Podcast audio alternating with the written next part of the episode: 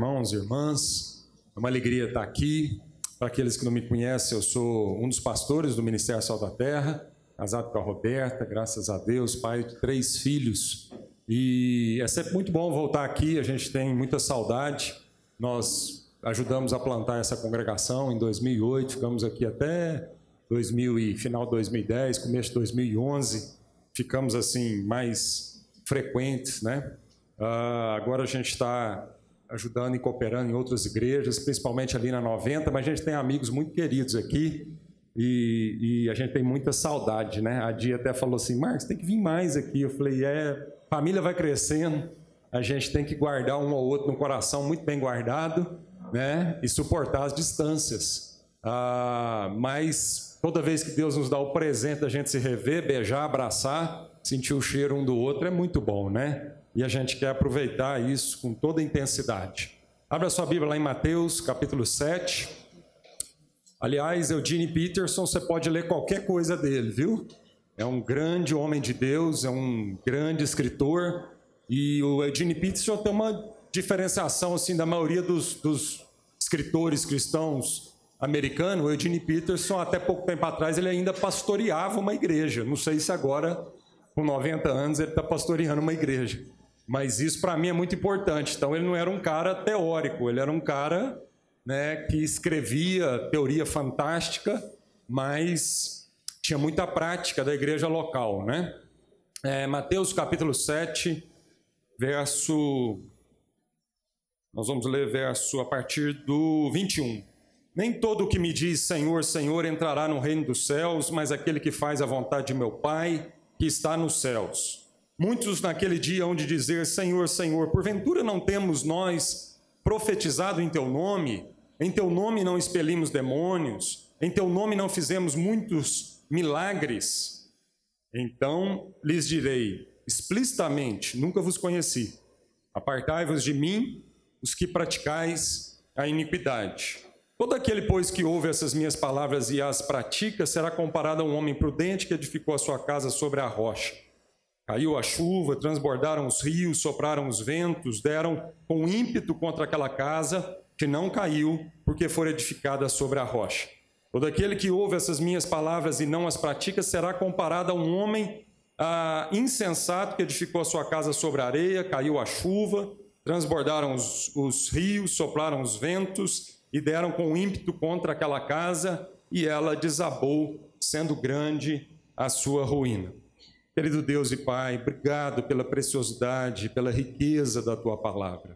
Quando abrimos a tua palavra, Senhor, há um profundo temor no nosso coração, um respeito pela tua palavra, porque nós sabemos que ela é lâmpada para os nossos pés e luz para o nosso caminho. Ela é esse bisturi muito bem afiado, capaz de separar aquilo que é da alma do espírito, aquilo que é junto e medula. Ela é capaz, ela é viva, ela é eficaz. É, é a tua palavra que realmente revela os intentos do coração humano. Então, o Senhor ilumina ah, o nosso coração nessa manhã. Traz realmente é, é, esclarecimento e, e, acima de tudo, Senhor, pedimos nessa manhã um coração obediente. Obediente à tua palavra, Senhor. Em nome de Jesus. Amém. Irmãos, estamos num dia muito importante no nosso país, né? As pessoas falam que talvez a nossa única arma que a gente tenha para lutar aí é o voto, e eu não quero desmerecer o voto, eu acho que realmente é uma das armas que nós temos uh, para melhorar o nosso país, mas não é só, não é só o, o, o voto. Definitivamente nós podemos fazer muitas outras coisas, né? E o voto consciente faz parte, mas nós podemos fazer muitas outras coisas. Tem sido realmente é, dias difíceis, de angústia, tem sido meditando sobre o nosso país, tem sido dia de crises, não é verdade? É, nós temos visto, vivido meses de crise, anos de crise. Toda vez que a gente fala de crise, o que, que vem na sua cabeça imediatamente? Dinheiro, né? Quase que todo mundo, quando a gente fala de crise, a primeira coisa é: se nós estamos em crise, é porque o dinheiro está pouco, é porque o país está né? Mas não. Então, eu queria falar um pouco sobre isso com a gente aqui, mas a gente precisa entender que, na verdade, a crise econômica, a crise financeira no nosso país, é, que é muito difícil realmente o que a gente está passando, mas para mim isso é apenas a ponta de um iceberg, né? Até mesmo a crise política que nós estamos vivendo, para mim não é a causa de tudo isso que nós estamos vivendo no país, e a crise política eu acho que é muito mais um reflexo da verdadeira crise que nós estamos vivendo que qualquer outra coisa. Porque para mim, a grande crise que nós vivemos na nossa cultura, no nosso país, é uma crise de credibilidade. É uma crise de credibilidade e num país e num lugar onde se não há credibilidade, onde há uma profunda crise de verdade. O profeta diz que tinha uma época, tinha um, houve um tempo em Israel onde a verdade tinha vergonha de andar nas ruas. E é isso que nós vivemos no nosso país. A verdade tem vergonha de andar nas ruas do nosso país. Nós temos uma profunda crise de credibilidade em todos os setores do nosso país, na cultura brasileira, dentro do nosso coração e dentro da igreja, o que é pior. Então nós precisamos falar sobre isso e nós precisamos aprofundar sobre isso, precisamos fazer uma profunda reflexão, porque nós somos responsáveis. Nós somos responsáveis.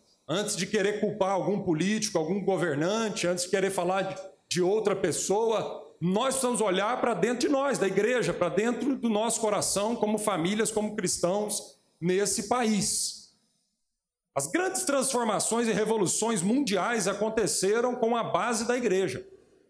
A igreja é que trouxe essas revoluções, mudando a cultura daquela sociedade, mudando a forma de pensar, provocando uma revolução do pensamento mudando as motivações do coração, não apenas mudando o estereótipo, não apenas mudando a aparência, mas mudando o coração. Enquanto a gente não permitir que o evangelho chegue nesse lugar no coração da sociedade, nós não vamos ter mudança, nós vamos ter paliativos. Nós não vamos ter transformação, transformação no nosso país, que é o que nós estamos vendo. Hoje nós estamos vendo templos lotados, como esse aqui, nós estamos vendo, né, cada vez mais igrejas lotadas. Nunca se pregou tanto em nome de Deus, no nosso país, através da internet, da rádio, da televisão, do jornal, de tudo quanto é veículo de mídia possível, nunca se pregou tanto em nome de Deus no nosso país. No entanto, você não vê mudança, você não vê transformação na cultura, você não vê os números, as estatísticas não correspondem àquilo que é a mudança do que nós pregamos. Haja vista uma estatística de alguns anos atrás que eu fiquei estarrecido, onde diz que o número de divórcio dentro da igreja cristã no Brasil é igual ao número de divórcio fora da igreja. Isso é uma estatística e a gente precisa olhar para a estatística para a gente fazer uma leitura da nossa sociedade, do que nós vivemos e até mesmo da igreja. Precisamos fazer essas perguntas, deixar realmente Deus nos levar a, a um nível mais profundo, amém, irmãos? E para quem já teve a oportunidade de morar fora e de conhecer uma outra cultura, sabe que muitas ou de viajar para fora, sabe que muitas vezes que o Brasil, uma das coisas que o Brasil é muito conhecido lá fora é sobre a estética. Não é à toa que vem gente do mundo inteiro para fazer cirurgia plástica no Brasil e talvez mais especificamente para Goiânia. Porque se o Brasil já é um país conhecido pela supervalorização da estética lá fora, Goiânia então nem se fala. Não é verdade? Eu não tenho nada contra a cirurgia plástica. Pode fazer a cirurgia plástica, está tudo certo. Não necessariamente tem pecado em fazer a cirurgia plástica, mas nós precisamos fazer uma leitura disso. Precisamos olhar para isso e não podemos deixar de raciocinar, de pensar sobre essas coisas. Então há uma tendência nossa de um exagero, de uma idolatria à estética, à aparência. Muitas vezes o Brasil ele é taxado realmente um país de rótulos e de embalagens. São embalagens bonitas, são rótulos bonitos, mas nem sempre o conteúdo corresponde com a embalagem. Não é verdade? Nós, nós priorizamos as embalagens e nós menosprezamos o conteúdo. Nós priorizamos aquilo que está da terra para cima, aquilo que é objetivo, aquilo que, que é uma objetividade que a gente consegue perceber naturalmente e a gente não consegue entender que o, o fruto é só uma consequência daquilo que está debaixo da terra. Ninguém que planta uma semente na terra de goiaba vai colher outra coisa a não ser goiaba. Isso é um princípio no reino de Deus. Não adianta fazer transplante, fazer plástica na goiabeira, tirar a casca inteira, enxertar uma casca nova. Não, não adianta fazer tudo que nós pudermos fazer da terra para cima dessa goiabeira. Quando vier a tempo de fruto, o que, é que vai vir? Goiaba. Ela pode ter cara de manga, ela pode ter cara de laranjeira. Mas na hora que vem o fruto, você sabe que ela não é uma mangueira, que ela não é uma laranjeira, que ela é uma goiabeira. Pode mudar o que for em termos de, da aparência da casca. Porque o que, o que diz o que ela é e, por consequência, o fruto dela é o que está plantado debaixo da terra. E é lá que nós temos que olhar. É, é para esse lugar que nós temos que plantar. É ali que nós temos que cultivar. É isso que importa na vida, porque o fruto vai vir como consequência disso. Então nós temos que ser um povo que consiga enxergar além da aparência, além do rótulo, além da embalagem. Nós temos que ser um povo que comece a priorizar e a valorizar conteúdo. E, a, e Deus é assim, a palavra de Deus diz que Deus não olha para a aparência, mas Deus olha para o coração. Porque não adianta ficar trocando a casca, ficar trocando a, a lataria, ficar trocando o exterior. Se lá por dentro as motivações não forem confrontadas, não sofrerem um processo de uma transformação profunda, você vai continuar colhendo a mesma desgraceira que você colheu até aqui. Se você quer colher paz, colher alegria, colher família, colher comunhão, colher segurança, colher é, é, falta de ansiedade na sua vida, se você quer colher isso, você precisa começar a plantar algo diferente. Não adianta frequentar um lugar, mudar a roupinha, o vocabulário, o linguajar, uma coisa religiosa, crentez. Não adianta mudar a casca.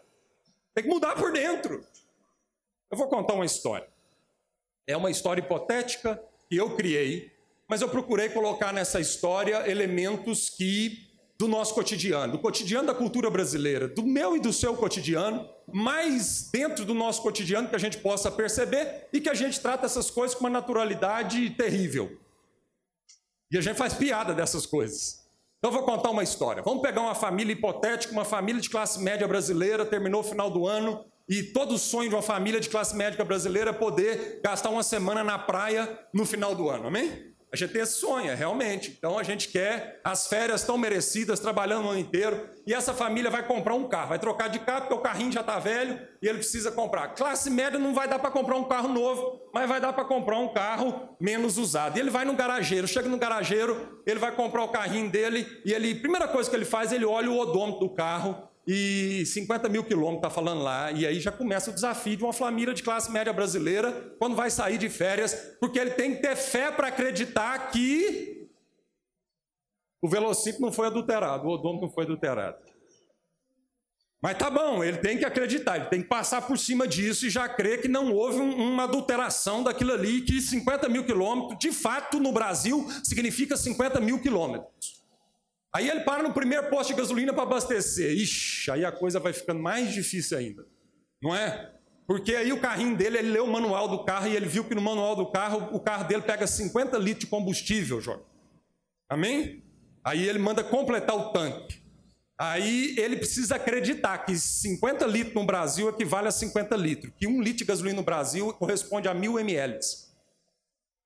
Porque nem sempre Aqui em Goiânia, um litro de combustível corresponde a mil ml. Eu não sei se você já teve essa experiência, mas eu já tive. Meu carro pega 55 litros. Um dia, eu fui abastecer aqui em Goiânia, pegou 57 litros. Eu falei, tem alguma coisa errada. Se o tanque está falando que tem 55 litros, eu cheguei andando com um carro, ou seja, tinha gasolina no carro. Devia ter aí uns 2, 3 litros de gasolina. Como é que coube 57 litros de combustível no carro? E aí, irmãos?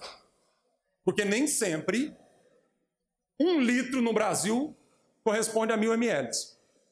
Mas tá bom, você crê, acredita, põe. Aí é outro desafio, porque você tem que acreditar que a gasolina que você está colocando no seu carro é de fato gasolina. Aliás, eu tenho uma boa notícia para te dar. É uma má notícia para te dar. A gasolina que você põe no seu carro não é gasolina. Ela tem 73% de gasolina e 27% de álcool. Então você está pagando por uma gasolina, mas é uma mistura. Isso oficialmente. Isso é o que o governo diz oficialmente. Então, você já sabe que você paga uma gasolina no Brasil, tem 73% de gasolina e 27% de álcool. Aí você tem que acreditar que a porcentagem é só essa, é só oficial. Porque no Brasil, a gente não caminha tudo pelo oficial, sempre há um extraoficial. Aí você tem que acreditar que aquela gasolina que você está pondo no seu carro, ela não é batizada. Mas tá bom, estou saindo de férias, tudo é festa. Aí peguei meu carrinho, botei meus meninos no banco de trás, minha esposa, alegria. Fizemos a nossa oração, porque essa família é crente. Essa família é crente. 95% do Brasil se diz cristã, então provavelmente essa família é crente, é cristã. Ou ela é evangélica ou ela é católica, mas provavelmente ela é. Aí ela pega a 153, direção à Baixada Santista. 20 anos de promessa política que ia duplicar e arrumar essa estrada. Finalmente ela foi duplicada. Finalmente. Mas campanha atrás de campanha, a gente escuta falar que as estradas iam melhorar, que ia duplicar, e promessa e tal. E esperamos 20 anos. Finalmente já foi duplicado, você fala, pô, enfim, eu vou ter uma viagem livre de estresse. Porque acabou de inaugurar a estrada, não tem nem um ano que inaugurou a estrada, então eu vou ter uma estrada assim. Aí você pega a estrada, 50 quilômetros, você já cai numa panela de buraco. Não é um buraco, aquilo é uma, aquilo é uma estrada dentro de um buraco, não é um buraco na estrada. Aí o carrinho que você comprou com muito custo, encheu o tanque, achando que você estava botando uma gasolina de qualidade no tanque, de repente, pá, no buraco. E está aquele buraco por quê, amado? Porque no Brasil nem sempre 10 centímetros de asfalto tem 10 centímetros. E quando tem o caminhão que tinha aquele asfalto foi feito para trafegar um caminhão de 40 mil toneladas, a, a empresa subornou o guarda da balança e o caminhão está com 60 mil toneladas. Aí não tem asfalto que aguente. Num sol de rachar desse aqui, caiu no buraco. A estrada não tem menos de um ano. Aí você fala, não é possível. Tem condição. E a gente vai tratando isso com a normalidade, como está tudo normal. Isso é o Brasil. Aí a gente entra numa cidade, para porque o volante começa a tremer e não tem jeito de continuar a viagem, você entra numa cidadezinha aí, família crente, Deus abençoa, uma placa lá, uma faixa no começo da estrada. Balanceamento e alinhamento, 60 reais. Está mais um pouquinho hoje, né? 100 reais. Balanceamento e alinhamento, 100 reais. Você fala, pô, Deus me abençoou, promoção. Vou parar aqui e fazer um alinhamento, balanceamento. Agora aqui, vamos falar com os homens aqui, porque é quem vai levar o carro para arrumar e vai alinhar e balancear. Alinhamento e balanceamento nesse país é só alinhamento e balanceamento? Tem 10 anos que eu moro em Goiânia. Nunca que eu fui levar um carro para alinhar balancear, foi só alinhamento e balanceamento. O que, é que tem que fazer, homens? Cambagem. Cambagem é do capeta esse negócio, gente. É do inferno, não é possível. Nós temos que fazer um culto de libertação dos pneus do carro. Falar, sai, espírito de cambagem. Não é possível um negócio desse. É um espírito de cambagem, é um espírito de empeno. As quatro rodas empenadas. Não tem uma vez. Marcelo, que eu vou num, fazer um alinhamento, balanceamento aqui no nosso país, eu não tenho que desempenar as quatro rodas. Aí a promoção de 100 reais vai custar 400 no final. Mas a placa é lá, a promoção. Aí você fica se sentindo um, um ridículo.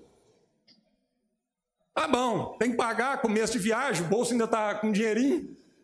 Aí já deu na hora do almoço, vamos procurar um restaurante, rodízio. É assim, primeiro dia de viagem não dá para pagar o rodízio de uma família de classe média no Brasil. No terceiro dia para frente é só McDonald's, né? E olha lá, né? Mas primeiro dia, dá para pagar um rodízio, família já está nervosa, viagem atrasada, pelo menos vamos garantir na comida. Estaciona o carro no estacionamento. Na rua, assim, perto do coisa. Aí vem um flanelinha.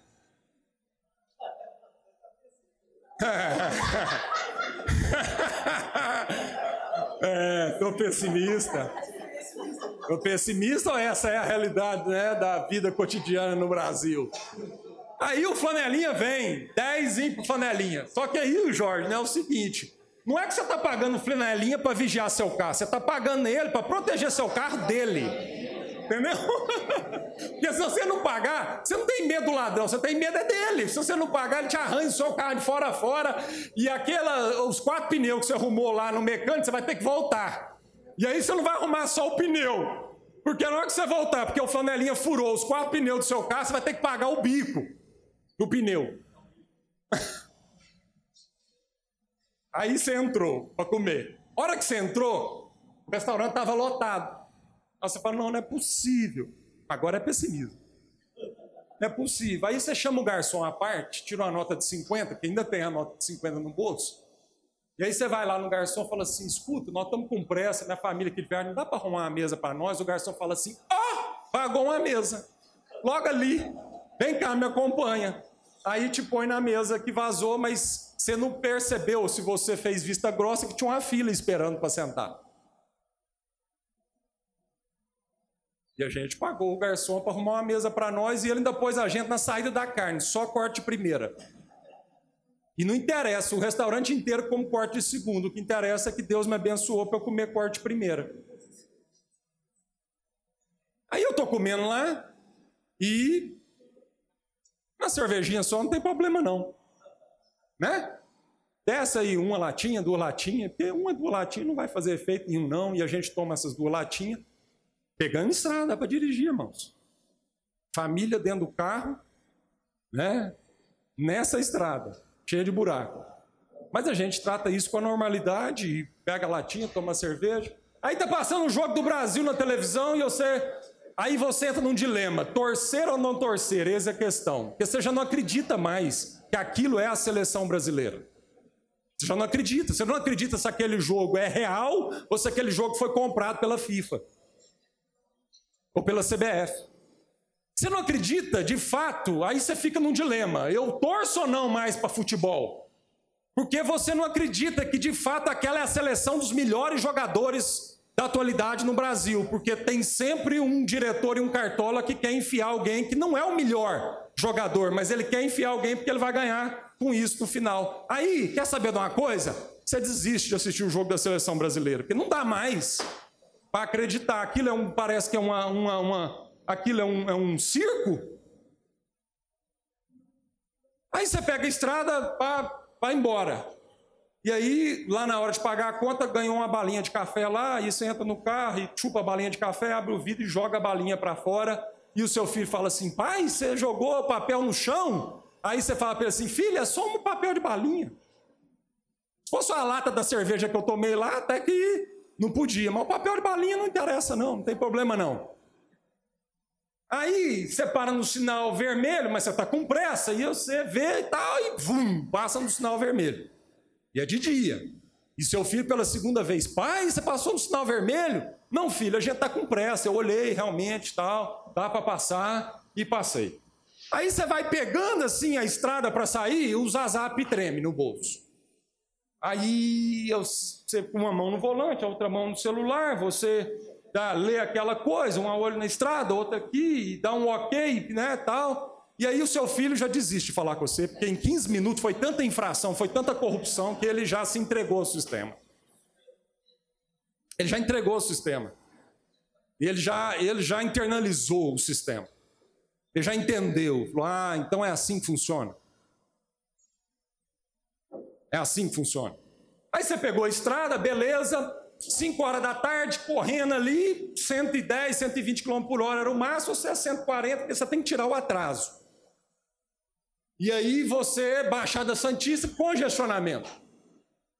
Aí você para ali, tá ali, aquela coisa, estresse dentro do carro, menino já querendo chegar, quem já não passou por isso. De repente passa um na direita, no acostamento, vum. Aí mais 30 segundos passa outro, vum.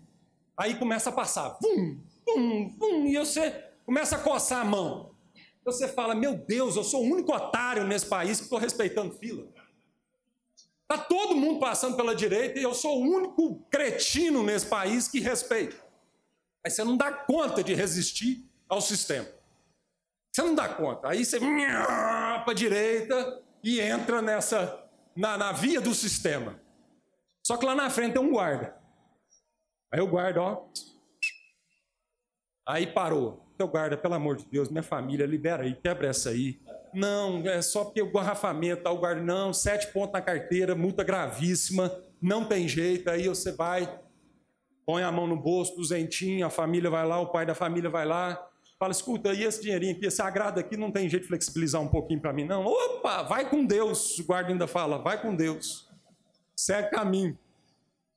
Aí finalmente você chega na praia, lá no hotel, e você já não dá tempo mais de pisar no mar, e você sobe lá para o quarto do hotel, liga a televisão e o noticiário está falando da corrupção dos nossos políticos. Aí você espuma o canto da boca, o pai da família vai lá, espuma o canto da boca, de tanto praguejar, de tanto reclamar, de tanto falar, que não é possível viver num país com um nível de político desse. Terminou o dia da saga da igreja, da família de classe médica média brasileira. Crente, diga-se passagem. Pastor, o que isso tem a ver com o texto que você leu? Tem tudo a ver. Tem tudo a ver com o texto que eu li. Porque Jesus está falando aqui para uma sociedade extremamente religiosa, Jesus está falando aqui para uma sociedade que supervaloriza ah, o empenho, supervaloriza a estética, supervaloriza aquilo que está para cima da terra e menospreza aonde estão os fundamentos. Esse é o texto que nós lemos aqui. Vocês me chamam de Senhor, vocês expulsam o demônio em meu nome, vocês fazem muitos milagres, mas eu não conheço vocês. E não conheço vocês porque vocês ouvem, ouvem, ouvem, ouvem, ouvem e vocês não praticam. Coração já está cauterizado, a gente, vocês ouvem, ouvem, ouvem, mas é tão cauterizado, é tão duro o coração que isso não entra, isso não transforma, isso vai mudando algumas coisas, alguns jargões, alguma forma de vestir assim por fora. Isso vai mudando o estereótipo, mas isso não atinge o âmago. As minhas palavras não atingem o âmago, não vai lá na raiz, e não é porque falta poder na palavra de Deus para isso, é porque há um coração endurecido, há um coração não disposto, há um coração que quer Deus até um limite na nossa vida. Qual é esse limite? O limite das bênçãos para mim.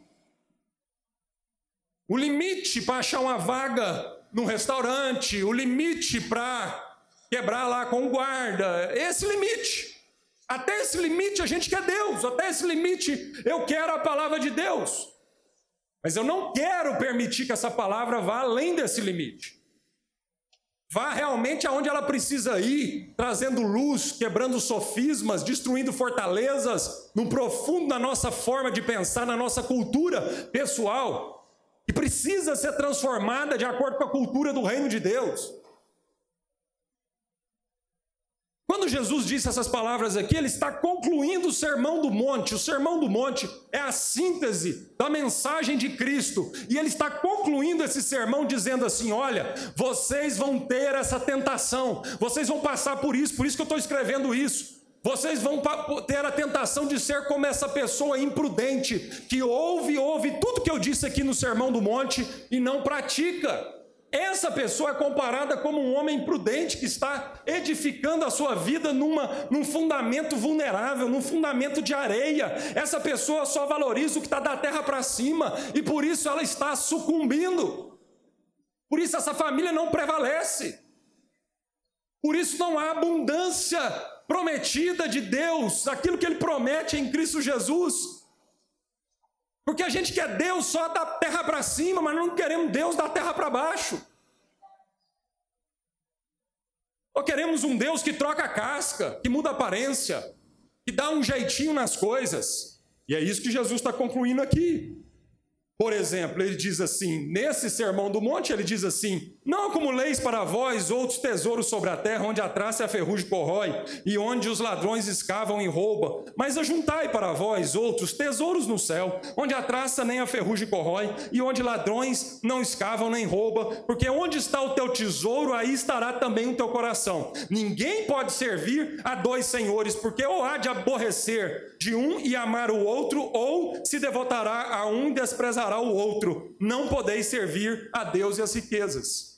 Sermão do Monte, síntese do ensino de Jesus. Lá vem o pastor Marcos falar sobre dinheiro. Não sou eu que estou falando sobre dinheiro, não, amado. É Jesus que está falando sobre dinheiro. Ele conhece o nosso coração. Ele sabe das tentações da nossa vida. Sou eu que estou falando de Jesus, é o sermão do monte.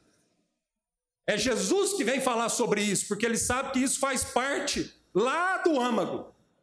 E que nós vamos ter que ser confrontados com esses valores, valores celestiais. O Je Jesus está dizendo: não ajunteis para vocês tesouro na terra.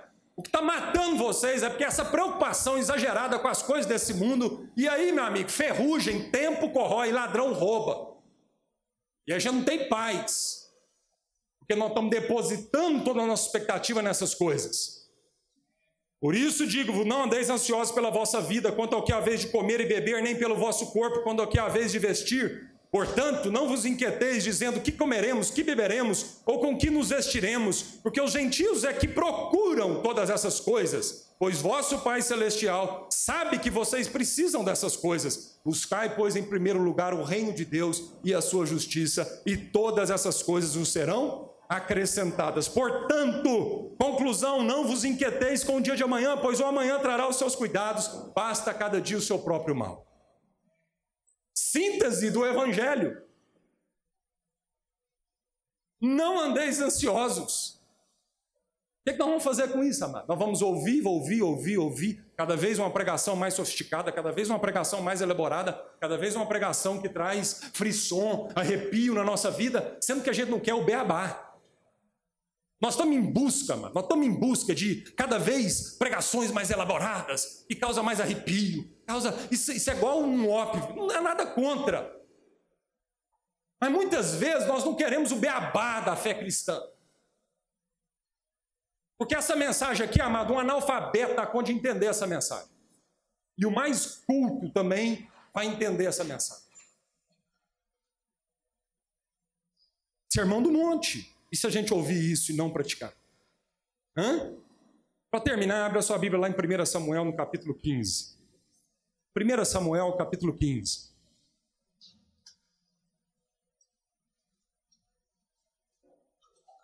A história aqui é de uma conversa entre o profeta e o rei. O profeta Samuel e o rei Saul, o primeiro rei de Israel. Naquela época, quem ungia o rei era o profeta, era o sacerdote e o Samuel estava lá para cumprir essa função. 1 Samuel capítulo 15, nós vamos ler a partir do verso 10. Então veio a palavra do Senhor a Samuel dizendo, verso 10, verso 11: Arrependo-me de haver constituído Saul rei, porque deixou de me seguir e não executou as minhas palavras. Deixou de me seguir e não executou as minhas palavras. A unção passou do rei Saul. Por que, que a unção passou, amado?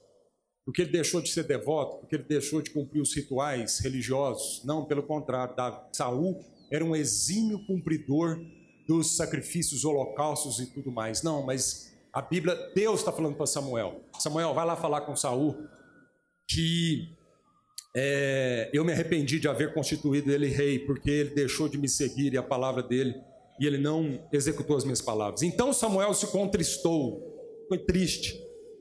Toda a noite clamou ao Senhor. Madrugou Samuel para encontrar a Saul pela manhã e anunciou-se aquele. Já chegou Saul ao Carmelo e eis que levantou para si um monumento e dando volta passou e desceu a Jugal. Veio pois Samuel a Saul e este lhe disse: Bendito sejas tu, tu Senhor. Executei as palavras do Senhor. Hora que Saul viu Samuel, está vendo o linguajar espiritual? Bendito sejas tu, que vem em nome do Senhor, Samuel. Ah, Saul sabia muito bem como é que era o tipo de linguagem. Saul tinha esses cacuetes, esses jargões todos, essa forma toda pomposa, religiosa, para manter uma aparência de uma espiritualidade. E ele já aproxima de Samuel desse jeito. Verso 14: Então disse Samuel: é, é, escuta, você cumpriu a palavra do Senhor, então que barulho é esse, que balido é esse de ovelha, ovelha e que mugido é esse de boi que eu estou escutando? Verso 15: Respondeu Saul: De Ameleque os trouxeram. Os trouxeram, ó. não foi nem eu trouxe, não, é os trouxeram. Porque o povo poupou o melhor das ovelhas e dos bois para o sacrificar ao Senhor teu Deus O resto, porém, destruímos totalmente. O povo, o povo trouxe um pouquinho de ovelha, pegou o melhor lá. Aí o Samuel disse assim: Espera e te declararei o que o Senhor me disse essa noite. Respondeu-lhe Saul: Fala, prosseguiu Samuel. Porventura, sendo tu pequeno aos teus olhos, não foste por cabeça das tribos de Israel, e não te ungiu o Senhor rei sobre ele, enviou-te o Senhor a este caminho e disse: Vai, destrói totalmente esses pecadores, os amalequitas, e peleja contra eles até exterminá-los. A palavra de Deus para Saul era o seguinte: vai e não negocia, destrói o pecado. Destrói esses pecadores, tudo, não vai ficar ninguém. Não quero que sobra nada dessa nação pecadora. Não quero que sobra nada desse pecado. Verso 19: Porque, pois, não atendeste à voz do Senhor, mas te lançaste ao despojo e fizeste o que era mal aos olhos do Senhor, Saul. Então disse Saul a Samuel: Pelo contrário, Samuel, Dei ouvidos à voz do Senhor e segui o caminho pelo qual o Senhor me enviou e trouxe a Agag, rei do Amaleque, e os amalequitas os destruí totalmente. Pelo contrário, Samuel, é o seguinte: eu matei todos os amalequitas, só o rei, o Amaleque, é que eu poupei e trouxe. Verso 21. Mas o povo tomou do despojo das ovelhas e dos bois o melhor do designado à destruição para oferecer ao Senhor é, é, é, teu Deus em Gilgal. Porém, Samuel disse, verso 22: Tem porventura o Senhor tanto prazer em holocaustos e sacrifício, quando em que se obedeça a sua palavra? Eis que obedecer é melhor do que sacrificar, e o atender melhor do que a gordura de carneiro. Porque a rebelião é como o pecado de feitiçaria, e a obstinação é como a idolatria e culto a ídolos do lar visto que rejeitaste a palavra do Senhor, ele também te rejeitou a ti, para que não sejas rei. Aí o sacerdote Samuel virou para Saul e falou isso. Ô Saul, porventura Deus tem prazer nos seus sacrifícios, na sua religião, nos seus dogmas, nas suas festas, na sua aparência, assim como Deus tem prazer em que se obedeça a palavra dele. Obedecer é melhor do que sacrificar, Obedecer a palavra de Deus é melhor do que sacrificar, irmãos. E quantas vezes nós estamos tentando dar um jeitinho? Quantas vezes, por não confiar, por não crer, por não descansar nessa palavra, na promessa de Deus, por não entender que realmente isso aqui funciona na nossa vida, nós estamos negociando, sempre negociando sempre negociando nos negócios, na empresa, negociando na família, negociando com os amigos, negociando na escola dos meninos. Nós estamos negociando porque Deus fala para a gente uma coisa e a gente traz essa lógica, essa razão, a gente traz essa experiência e acha que nós sabemos mais do que Deus e acha que Deus está equivocado e que afinal de contas não era para matar tudo, era para salvar o melhor. Deus não viu que tinha umas ovelhinhas lá que dava para salvar. Deus não viu que tinha uns boizinhos lá que dava para salvar. E a gente enfia isso tudo dentro de uma, de uma roupagem espiritual. A gente enfia isso tudo dentro de uma, de uma, de uma mala, de uma, de uma coisa religiosa. Tentando argumentar com Deus, tentando argumentar para nós mesmos. Não, meu irmão, é por isso que a gente não está vivendo essa plenitude que Deus quer para a gente, porque não vai ter lugar seguro nesse mundo. Nós vamos negociando, a gente quer salvar umas ovelhinhas, a gente quer poupar uns boizinhos, a gente quer salvar uma áreazinha da nossa vida. A gente não crê que Deus vai sustentar a nossa casa, então nós vamos negociando. Não, mas é só, o sistema é assim. Está todo mundo passando pela direita. Está todo mundo passando pela direita. É assim que as coisas funcionam nesse país. É assim que o sistema. Marcos, você não sabe. Se a gente não ser um pouquinho maleável, se a gente não ser um pouquinho flexível, se a gente não salvar uns boizinhos aqui, umas ovelhinhas ali, não tem jeito de sobreviver nesse país, Marco.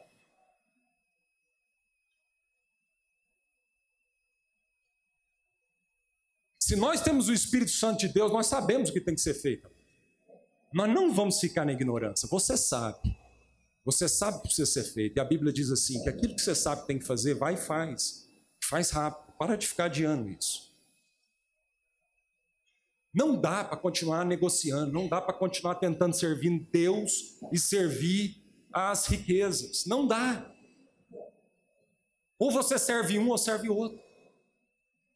E aí não dá, não dá para tentar vestir uma roupa religiosa, é, frequentar um lugar religioso, né, ter comer só em restaurante gospel, escutar só música gospel, né, fazer comprar só em loja gospel. Não dá. Não dá, amado, porque se o coração não for tratado por Deus, se as motivações não forem confrontadas e tratadas, não vai valer a pena, não vai ter jeito. João capítulo 3 fala de um encontro de Jesus com um homem chamado Nicodemos. Era um dos 70, parte do sinédrio. Pensa num homem religioso, pensa num homem que tinha uma vida de moral ilibada e de aparência na sociedade. E ele vem falar com Jesus, sabe por quê, amado? Porque apesar de toda a sua devoção religiosa, faltava alguma coisa.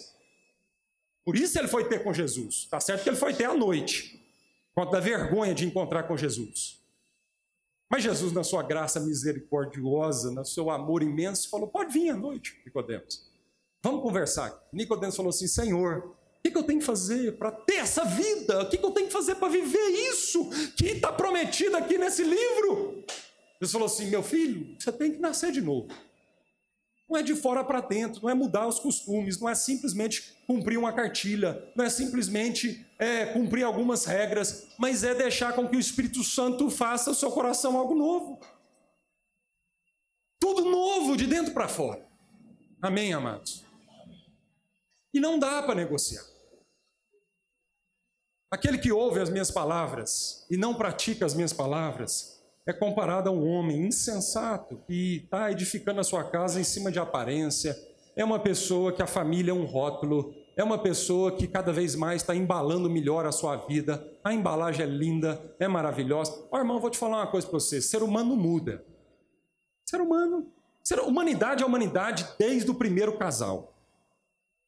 Só vai sofisticando, só vai mudando a forma, mas é a mesma coisa. Primeiro casal, folha de figueira para cobrir a minha vergonha. O primeiro, a primeira embalagem que o homem criou foi uma folha de figueira. O primeiro rótulo que o homem criou para tampar as suas vergonhas foi uma folha de figueira. Agora nós só mudamos isso. Hoje não é uma folha de figueira, hoje está mais sofisticado. Hoje não é tão simples igual uma folha de figueira, custa um pouquinho mais, não é isso? É um pouco mais eletrônico, né? E é uma coisa um pouco mais involuída. Que antes fosse a gente continuar naquelas folhas de figueira lá. Mas são as folhas de figueira da modernidade que nós estamos sempre tentando aparentar ser quem nós não somos para a sociedade. E a gente precisa fazer uma profunda avaliação. Amém? Mas a promessa de Jesus diz que aqueles que ouvem essa palavra e aqueles que praticam, que submetem, querem realmente aprender, que querem ser transformados, esses vão ter uma vida de sucesso. Essa casa não vai subsistir, é, ser derrotada. Essa casa vai prevalecer, essa família vai prevalecer, porque finalmente essa família encontrou um lugar de segurança. Amém? Vamos orar, feche seus olhos. Votar consciente é parte do processo. Mas nós podemos fazer muito mais do que isso. Muito mais do que isso. Porque toda corrupção no nosso país ela só acontece mediante uma cadeia de corrupção. Ninguém corrompe sozinho. E mais dia menos dia, você vai ser colocado no meio dessa corrente e você pode dizer não para quebrar essas correntes de corrupção no nosso país. Você, como homem ou mulher de Deus, você, como alguém que crê na palavra de Deus, como alguém que é filho da verdade e não da mentira. Você que entendeu que não precisa mais de folha de figueira, você que conheceu o amor de Cristo pela sua vida e como Ele te amou do jeito que você é e como Ele está trabalhando para melhor na sua vida. Toda a corrupção, toda essa cultura infernal do nosso país que está sangrando o nosso país sangrando o nosso país. Irmãos, porque a angústia é grande, porque é um povo que está sangrando. isso pode ser quebrado, anulado, amado. Porque você faz parte dessa sociedade. Você está lá no consultório, você está na empresa, você está na sala de aula, você está na universidade, você está nos tribunais, você está no governo, você faz parte disso. E nós precisamos assumir uma vida radical com o Evangelho e praticar aquilo que a gente crê, praticar aquilo que a gente prega. Em nome de Jesus. Senhor, levanta nossa vida como um povo nesse país, Senhor, filhos da verdade, filhos da luz. Filhos da luz. Pai, nós éramos filhos da treva, filhos da ira. O Senhor nos transportou do império de trevas, de mentira, de corrupção, de engano, de cegueira. O Senhor nos transportou desse império de trevas para o reino do Filho do seu amor, para o reino de luz, de verdade. E é só nesse lugar que nós vamos encontrar segurança. É só nesse lugar que nós vamos poder apoiar, fundamentar a nossa vida, que nós somos, o nosso coração, as nossas motivações. E com isso, Senhor, sermos bem-sucedidos em tempos tão difíceis. Em nome de Jesus, levanta-nos, ó Pai, como um povo que vai quebrar essas correntes de corrupção, essas cadeias que trancam o nosso povo, Senhor, que agride tanto ao nosso povo, Senhor. Em nome de Jesus. É muito mais do que um voto, Senhor. É de segunda a segunda, Senhor. É no dia a dia. É na, é na, é na busca sempre por uma coerência. Uma coerência de vida, Senhor. Com a tua verdade, Senhor. Em nome de Jesus. Senhor, que haja credibilidade depositada. O Senhor depositou credibilidade em Cristo Jesus. E se nós estamos em Cristo, Senhor, haja essa credibilidade na nossa vida.